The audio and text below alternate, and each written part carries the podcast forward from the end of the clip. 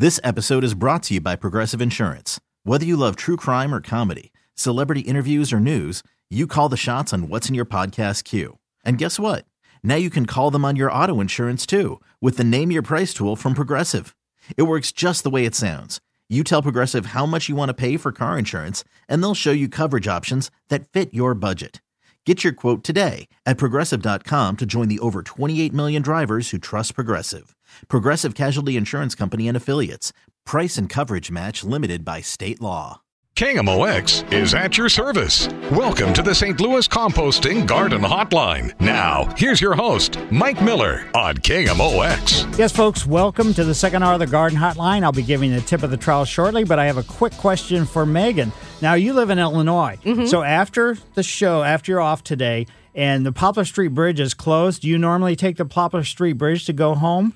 You know, since they built the Stan Musial Bridge, I take it. Really? I very rarely take the Poplar Street Bridge anymore unless I absolutely have to. Ah, Especially with all the construction. when the Stan Musial Bridge, there's rarely any cars on Oh, it. it it's seems like. fantastic. Yeah. yeah. And it's a straight shot into downtown. So, yeah, I'll take the Stan Musial. Aha, Mm-hmm. you're so smart. Thanks. Some days, Mike. Some days, yes. And today you seem to be exceptionally smart. Folks, if you have any questions or concerns, 314 436 7900 or 1 800 925 1120. Thanks for having me on your show. You can give a call. We can talk about plant selection, up and, ups and downs, and all arounds of your annuals. Of I'll tell you, this year, the annual that's most impressed me has been the celosia, the coxcomb, whether it's a crested cox, coxcomb or the regular coxcomb. I mean, the, the people that are growing them have done a fantastic job. How about your bulbs, your cannas, your elephant ears, your caladiums, your summer type bulbs? And uh, the garden centers are going to start having the fall, you know, let's say fall planted bulbs for spring blooming. You can buy them now, just don't stick them in the ground until October. Your edibles, ground covers, house plants, lawn. Boy, there's been some major problems with lawns. Perennials, roses. Speaking of roses, I have four roses that I got at Stark Brothers a couple years ago. I've been growing them. One of them got rose rosette. I couldn't believe it. Rose rosette is a disease that's spread by spider mites. And I mean, two of them are sitting pretty close together. So I'm really kind of about the second one because it doesn't have any of the rose rosette yet. But I got rid of the other one that has it, and it's you know I've got really kind of depressed with that. So, and those spider mites are air, you know, they're blown in the air, so there's not too much you can do about it. All of a sudden, a couple weeks ago, I was looking at it and I thought, whoa, and then I knew it was spider mites. But then I started to see the growth, and I knew it was rose rosette growth, which is purplish with thousands of you know thorns on the stem. So that's I was depressed. How about your vines? The hyacinth bean vines I have are spectacular. I mean, the ones in the backyard are much better because they get more sun than the ones in the front yard. But uh, I'm still a little little disappointed that my moonflower vines they have great foliage, but I have not seen one flower yet. But please remember, my answers, comments, and opinions is certainly not the only garden path to take, but it's an option for you to consider. Again, Greg is producing, and uh, during the week, I do something called a walk and talk, which is a landscape consultation. If you'd like for me to come to your home and do a walk and talk where we evaluate aesthetically or problem solving things going on in your yard, you can go to my website, mikemillerdesigns.com. On my home page, there's an email address and a phone number. So you can contact me and we can set something up. Uh, now, the special recognition, which is the tip of the trowel, is uh, individual group or situation that's made an impression on me and is brought to you by St. Louis Composting. 636 861 3344. This is a time of year when, you know, you may have had something that's been really, you've enjoyed a lot for quite a while, or something that's all of a sudden you just, let's say, recently re- discovered. I'll tell you the best way to learn about how to take care of some plants is to get associated with a plant society that's focused in that particular thing. Whether it's a bonsai society, whether it's a rose society, whether it's uh, just gardening, you know, basically. The Garden Society of Wildwood, the Gateway Rock Garden Society, Gesneriads. Don't know what a gesneriad is? Well, it's the African violet gang of plant materials. Daffodil Society. So there's the dahlias. There's all kinds of plant societies, and I'll tell you, the people that have been associated with these groups they know so much. They know the little tricks, the little subtleties that are, is going to make it a lot more rewarding and a lot easier for you. So, any of the plant societies, and you can go to the uh, Botanical Garden website. They list all kinds of the plant societies there. Contact information. Usually, it's the plant societies that meet at the Botanical Garden grounds. So, what could be better than that? So, all the people that are associated with plant societies, and they just love to share information, whether they're having a show or whatever it happens to be, or if you want to become a member and attend some of the meetings, that would be great. So, Mike Miller, KMOX Garden Hotline, back after these messages. Welcome back to the St. Louis Composting Garden Hotline. Once again, here's Mike Miller on KMOX. Yes, folks, to the phones we go, and we're headed to Wildwood, Wildwood, and going into Kelly's yard. Hi, Kelly. Good morning. Go ahead. Good morning. Well, my question is we have a viburnum plant that we just planted last year, and I trimmed it back. So this year it's grown huge. I mean, it's huge. But we only got just a few blooms, and I'm driving around Wildwood, coming up to our community garden. I'm seeing lots of other people with big, beautiful blooms. What, what did I do wrong? Basically, probably the timing wise, because usually viburnums bloom a little bit sooner than this. They should be starting to set fruit, you know, now. Okay. So, v- what variety you have? You know, it may be a summer or a spring bloomer. So when you pruned it, you pruned off the flower buds. Okay, from this season, what should I do with it for the fall? Just let it, Just leave it alone. Don't do any pruning. don't do any pruning. And one Right. other quick question for you gnats in the house that we brought in with a new plant. what, what do you suggest? I've been put dropping a little bit of hydrogen peroxide in the, the plant base, but the plant still has gnats. Right. So you got a fungus gnat. Go to your favorite garden center and see what they have for fungus gnats. Fungus gnats. Okay. Right. And just as an FYI, my moonflower has not bloomed either. Those stupid moonflowers. I know it was my first time doing it too, so I'm like, yuck, just pull it. Well, I mean, the foliage looks great, doesn't it? The Yeah, leaves are huge. But Yeah, yeah, the leaves have been huge, but nothing came up. No, no flowers at all. right. So you're just going to have to be a little bit patient. I know they take up to 90 days, but it seems like this, I guess because it's been so hot and everything else. And when I've got, you know, them planted right next to hyacinth bean vines and they've been Yeah, I flowering for over a month, it's like, Right. come on, guys. So, Exactly, exactly. Okay, well, thank you so much for your time this morning. well, thank you. Sharesh also lives in Wildwood. Sharesh, how are you today? Pretty good. Good morning, Mike. How are you? Very good. I just have a two question. I have a sprinkler system, and I see that my neighbors has all the trees and the roots are going all over the places. The guy came down and uh, sprinkler system. He said, you know, you have to cut the uh, roots, otherwise it's going to damage maybe um, your sprinkler system heads or you know pipes. You know, what should I do on that? You know, how do I to cut the roots?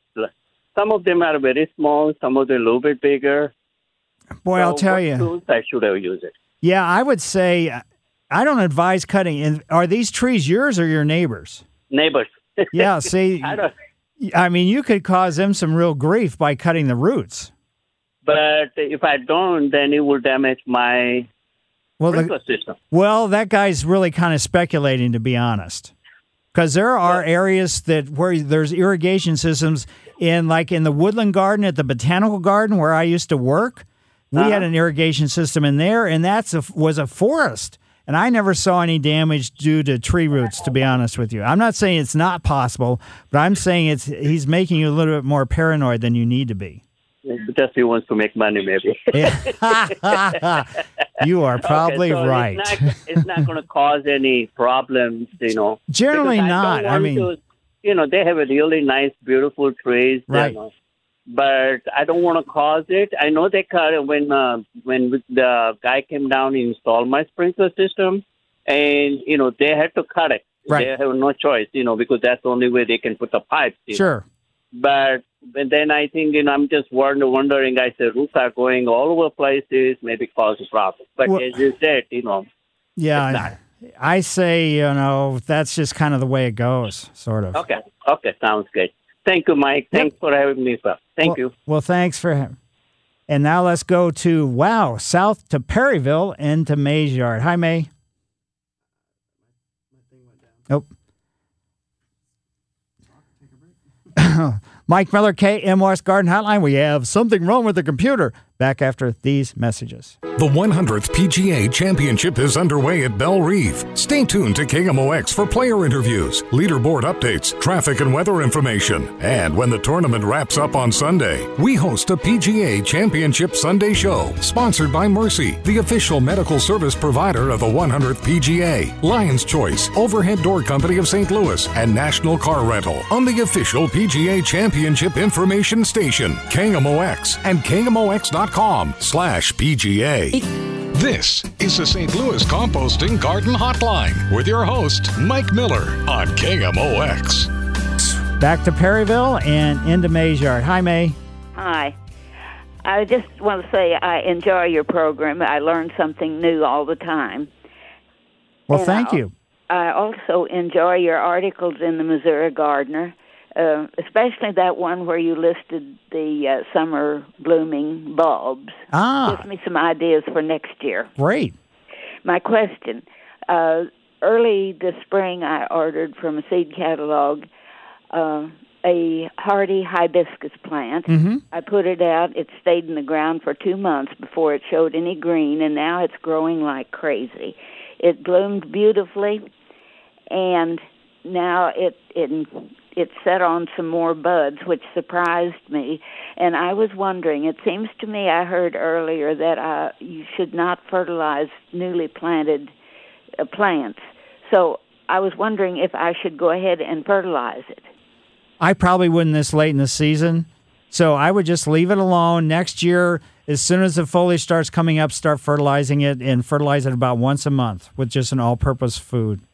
Oh, uh, I, last year I talked to the man in our garden center, and he said to fertilize my hibiscus plants because I have some other ones uh, with zero zero twelve, which I did last year and this spring. Well, I mean, That you're not getting any nitrogen to them. You're not getting any, you know, phosphorus. You're just getting them potassium.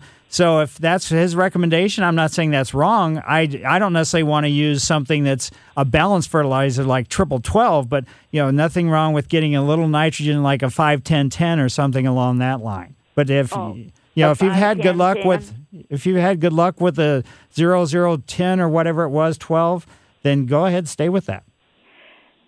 And you also said that uh, when you fertilize other uh, blooming plants, you should uh, change fertilizers from time to time. Maybe I should do that with the hibiscus. I, you know, the reason why I say that is because a lot of times people get kind of in a rut. And then they finally, you know, something will happen and some of their plants will start declining. And then they get a soil test done and they find they have extravagant levels of, let's say, phosphorus or potassium or calcium or whatever it happens to be. And that could be part of, you know, kind of the problem. That's why I like to rotate, at least rotate the numbers. You know, it doesn't necessarily have to be a different company or anything. Oh, okay. Thank you so much. Again, I really appreciate your program. Well, thanks for having me on your show. And one other thing, the the gentleman that called last hour about the uh, p- white pine that was having all this frass all over the place, a lady called during the news, and she said it may be squirrels chewing on the pine cones is why he's getting all this frass, all this stuff chewed up. And uh, so that's, I mean, that makes as much possible sense as anything I could come up with. So that's maybe the reality of the circumstance. So maybe making a nest, maybe making eating the pine cones. Ugh, pine cones are a little sticky this time of year. Anyway, Marge lives in far North County. Hi, Marge. Hi, Mike. I have a, uh, two things. I was told that you can use regular store bought white vinegar to kill the weeds between the cracks in the sidewalk. And I did that, and it, it works. Now, my question is can I use that white vinegar on the weeds in my flower beds or my grass or around my shrubs, or am I going to kill everything? Well, you potentially it's going to kill anything that's you know that comes in contact with. I see. So that's kind of where the the bad side is. Cracks in your sidewalk, there's concrete on both sides, so you're just killing the stuff that you're putting it right onto. Now, there is horticultural vinegars and things like that, but uh, it's still going to do the same thing. It's not going to be specific to only, you know, kill certain types of plants. It's kind of a universal. I see. Well, thank you much. You saved me from killing my whole yard. Thanks, Mike. Certainly. And now let's go to Jerseyville, Illinois, into Bob's yard. Hi, Bob. Good morning, Mike. How you doing? Good. Good. Um, question: uh, I when I overseed, I usually uh, core, core aerate the yard. Mm-hmm. Uh, then I put down the grass seed. And last year, I got the bright idea of pulling a piece of chain link fence over it to kind of break up the clods. Um, right or wrong, if I want to add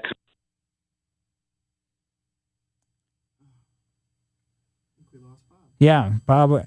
So if you wanted to add compost, uh, that's might be your question. Sorry, you know something dropped. And uh, basically, you can put the compost down. You don't have to worry about those little, you know, let's say wine bottle cork size things because they're going to dissolve on their own. But you can put the, you know, core aerate. You can put the seed down, and then you can put the compost on top of it. The compost will help just kind of insulate it from all the crazy weather stuff. So that's what you could do. Now let's go to Ron. Ron, how are you today? Well, I'm I'm pretty good, and uh, I was listening to the news and heard that glyphosate, which is in that Roundup, the herbicide, right, is, uh, had a big lawsuit. And uh, I work with students in under Global Garden projects. Uh, they have a project called KnowWhat'sInIt.org, and they focused a bit on glyphosate, but uh, now we're hearing that we the problem goes way way back, and that the uh, company didn't make a mention of the fact that uh, that, that substances bioaccumulate in humans, and that's what's kind of got the students kind of like want to know why. Now, at the project, know what's in it.org, it's not a blame game, so they never mention the manufacturer. Sure. That's the, you know, they talk about the substance.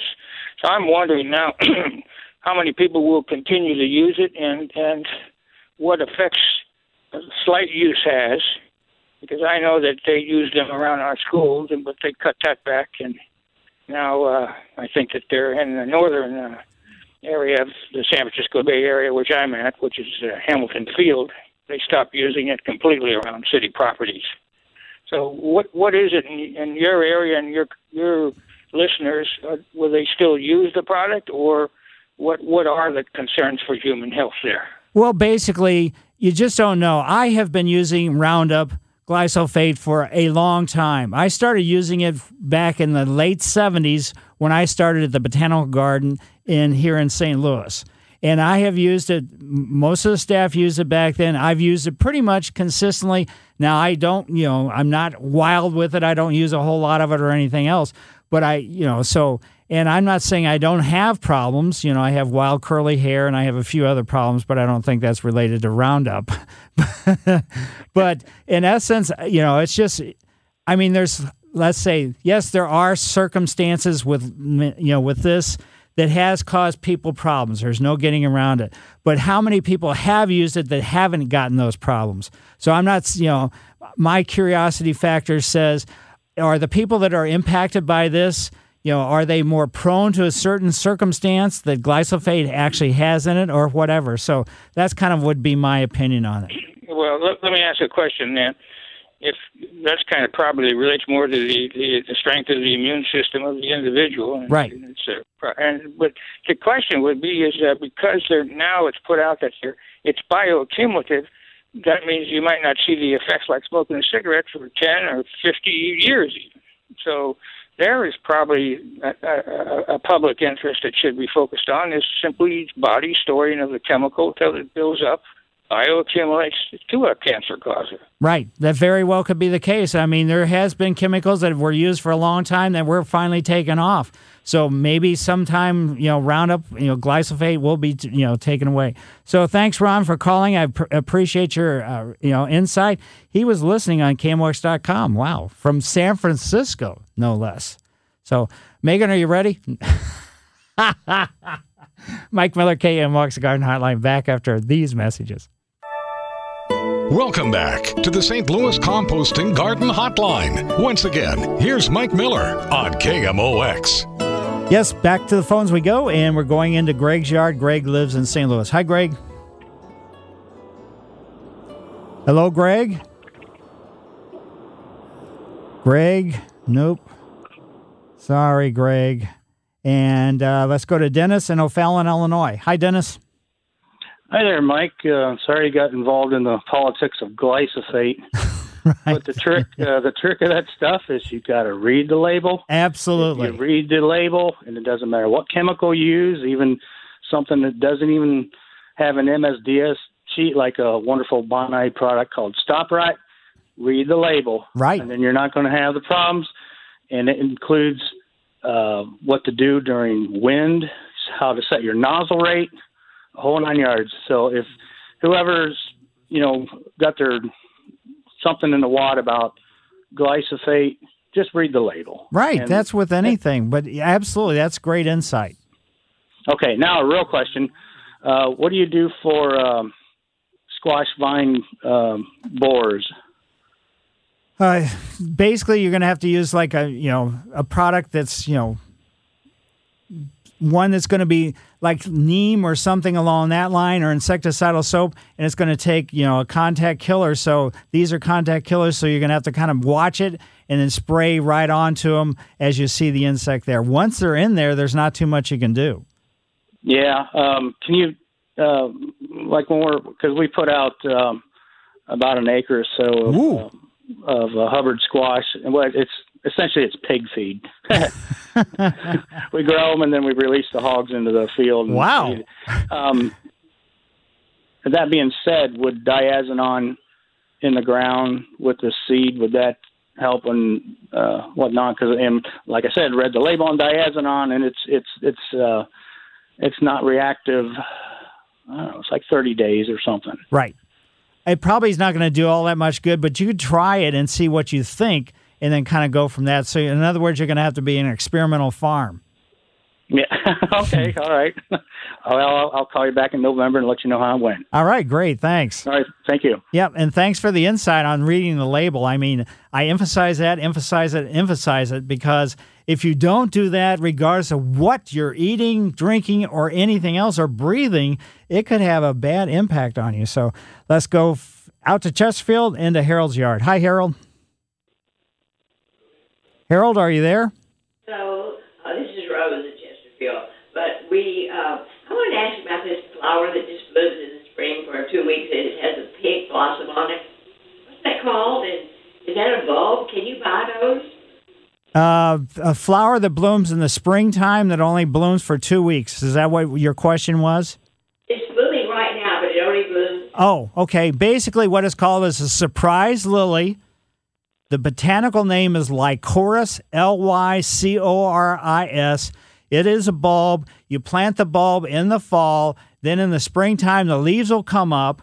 The leaves are kind of like amaryllis leaves. And then those leaves will die down when it starts getting hot. So then you almost forget it's there.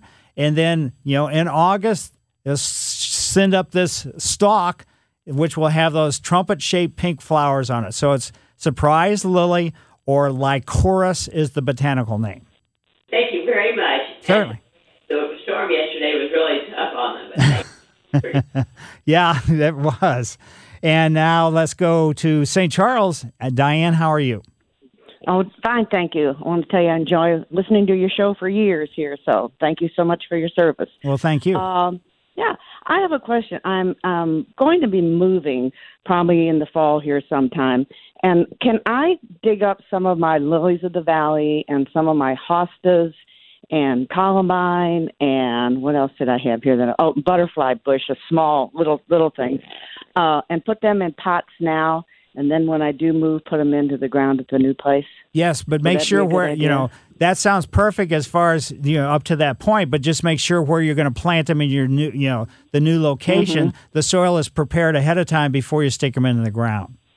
Okay, so keep them in the pots there for a little bit till I get the ground good and, and Yeah. ready, and then and then do that. Because if you don't, you could just have been wasting all your energy and time and everything else.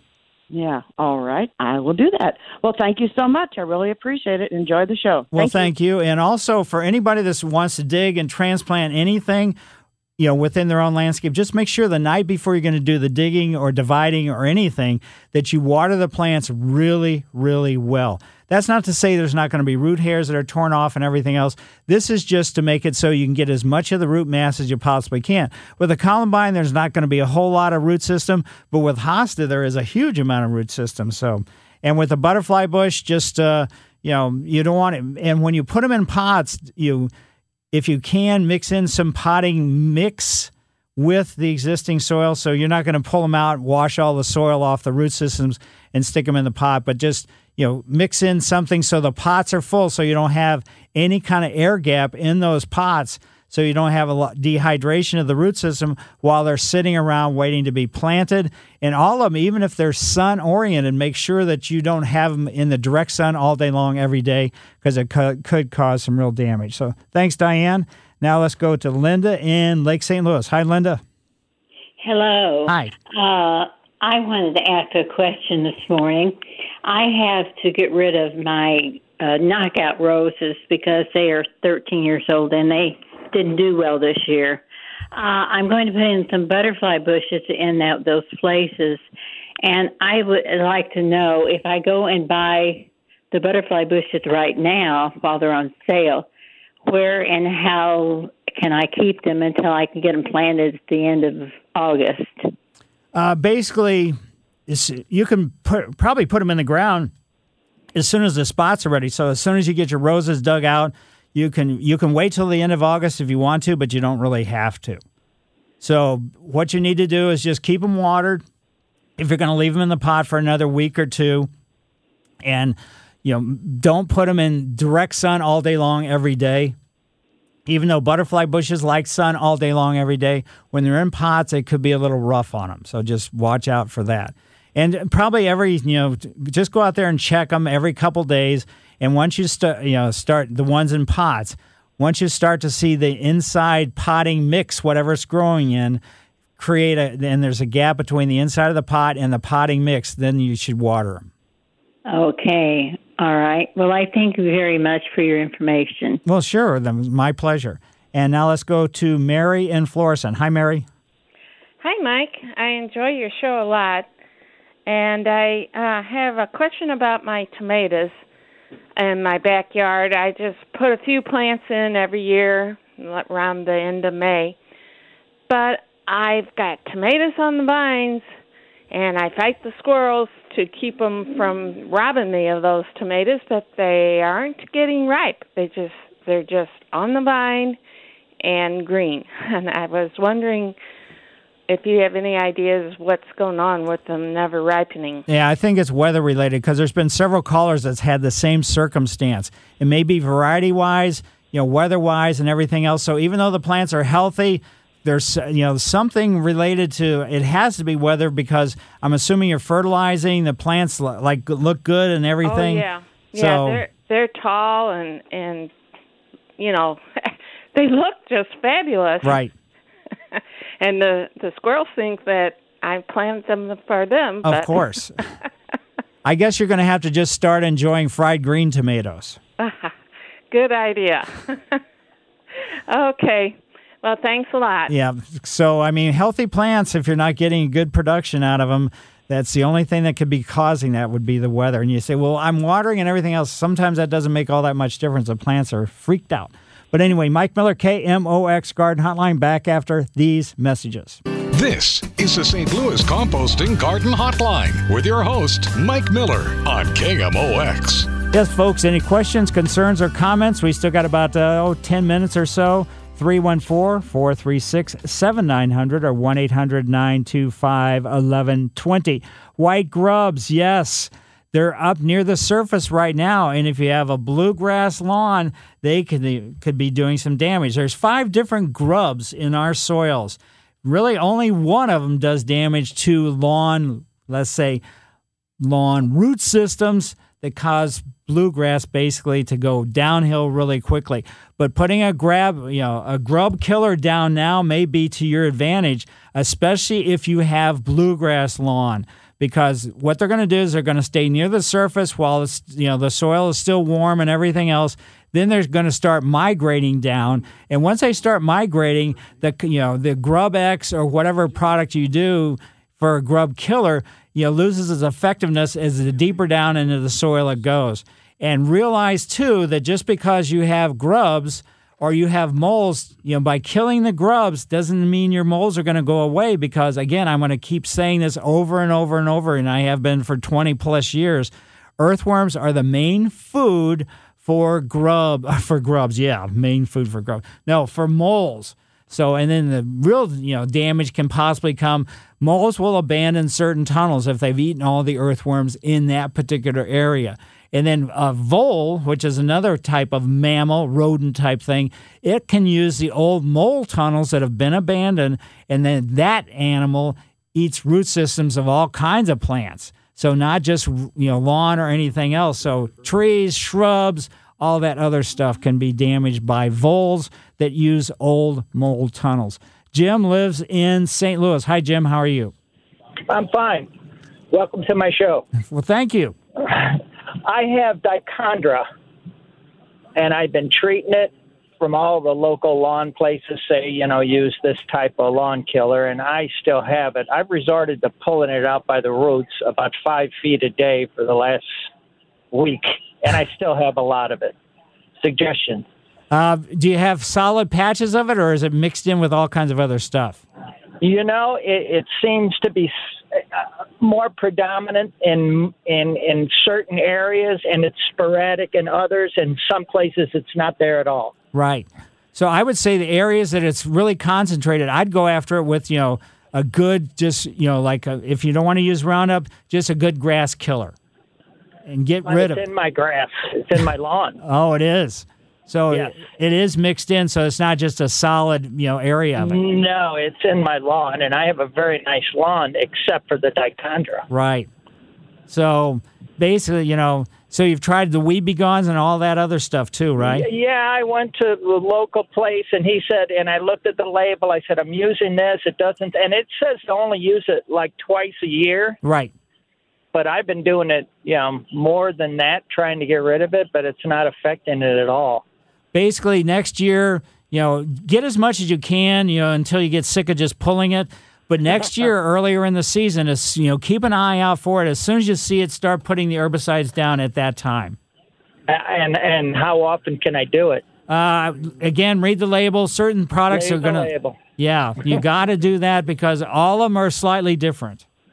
Okay, yeah, and I was a little concerned after five days of pulling this stuff um, that I was wondering if it was like uh, like a sedge grass that you know I pull it out, but the seeds sprinkle down on the ground. So I'm not wasting my time by pulling it out by hand. No, you're not. And basically, it's not quite the same thing as the nutgrass or nut sedge. So, yeah, get as much of it out of there as you possibly can because it's producing all kinds of seeds and everything else. And if you don't, if you just leave it, then you're just going to have a prolific amount of seeds.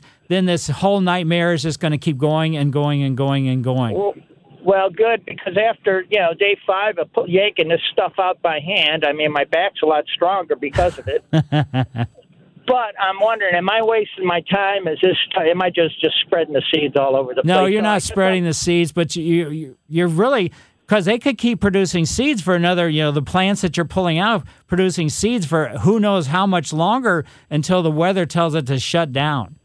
Uh, Okay, now is does it completely die out after uh, during the winter? Yes, it does. That's good to know. okay, well, what I'm gonna do, I'm gonna continue to pull this stuff by hand, and uh, when I'm done with my entire yard, which is considerable, then I, I can start from there, and and uh, at least I know I'm not wasting my time. Thank you very much. Yep. Good luck with that. And now let's go back to Wildwood. We've probably had more calls from there than any other place. And Larry lives in Wildwood. Hi, Larry. Hello. Um my question is something in the yard is uh, digging small trenches. They're not really holes. They're just uh, scraping away the surface down a few inches, and it looks like just a small trench. And uh, I'm wondering if you might know what would be doing that. Uh, it sounds like what is this is is uh, skunks. Oh, okay. I Skunks come in your yard. They're going after grubs. They know they're up near the surface, so they'll rut along. And then, if as they come across a grub, then they're going to eat that grub. But they do this rutting, and that's probably exactly what uh, you've described. Okay. What, what would armadillos do that kind of thing as well? Uh, armadillos may, but I know skunks do. I have not seen damage from armadillos, but uh, that could certainly be the case. Why do you have armadillos in your yard?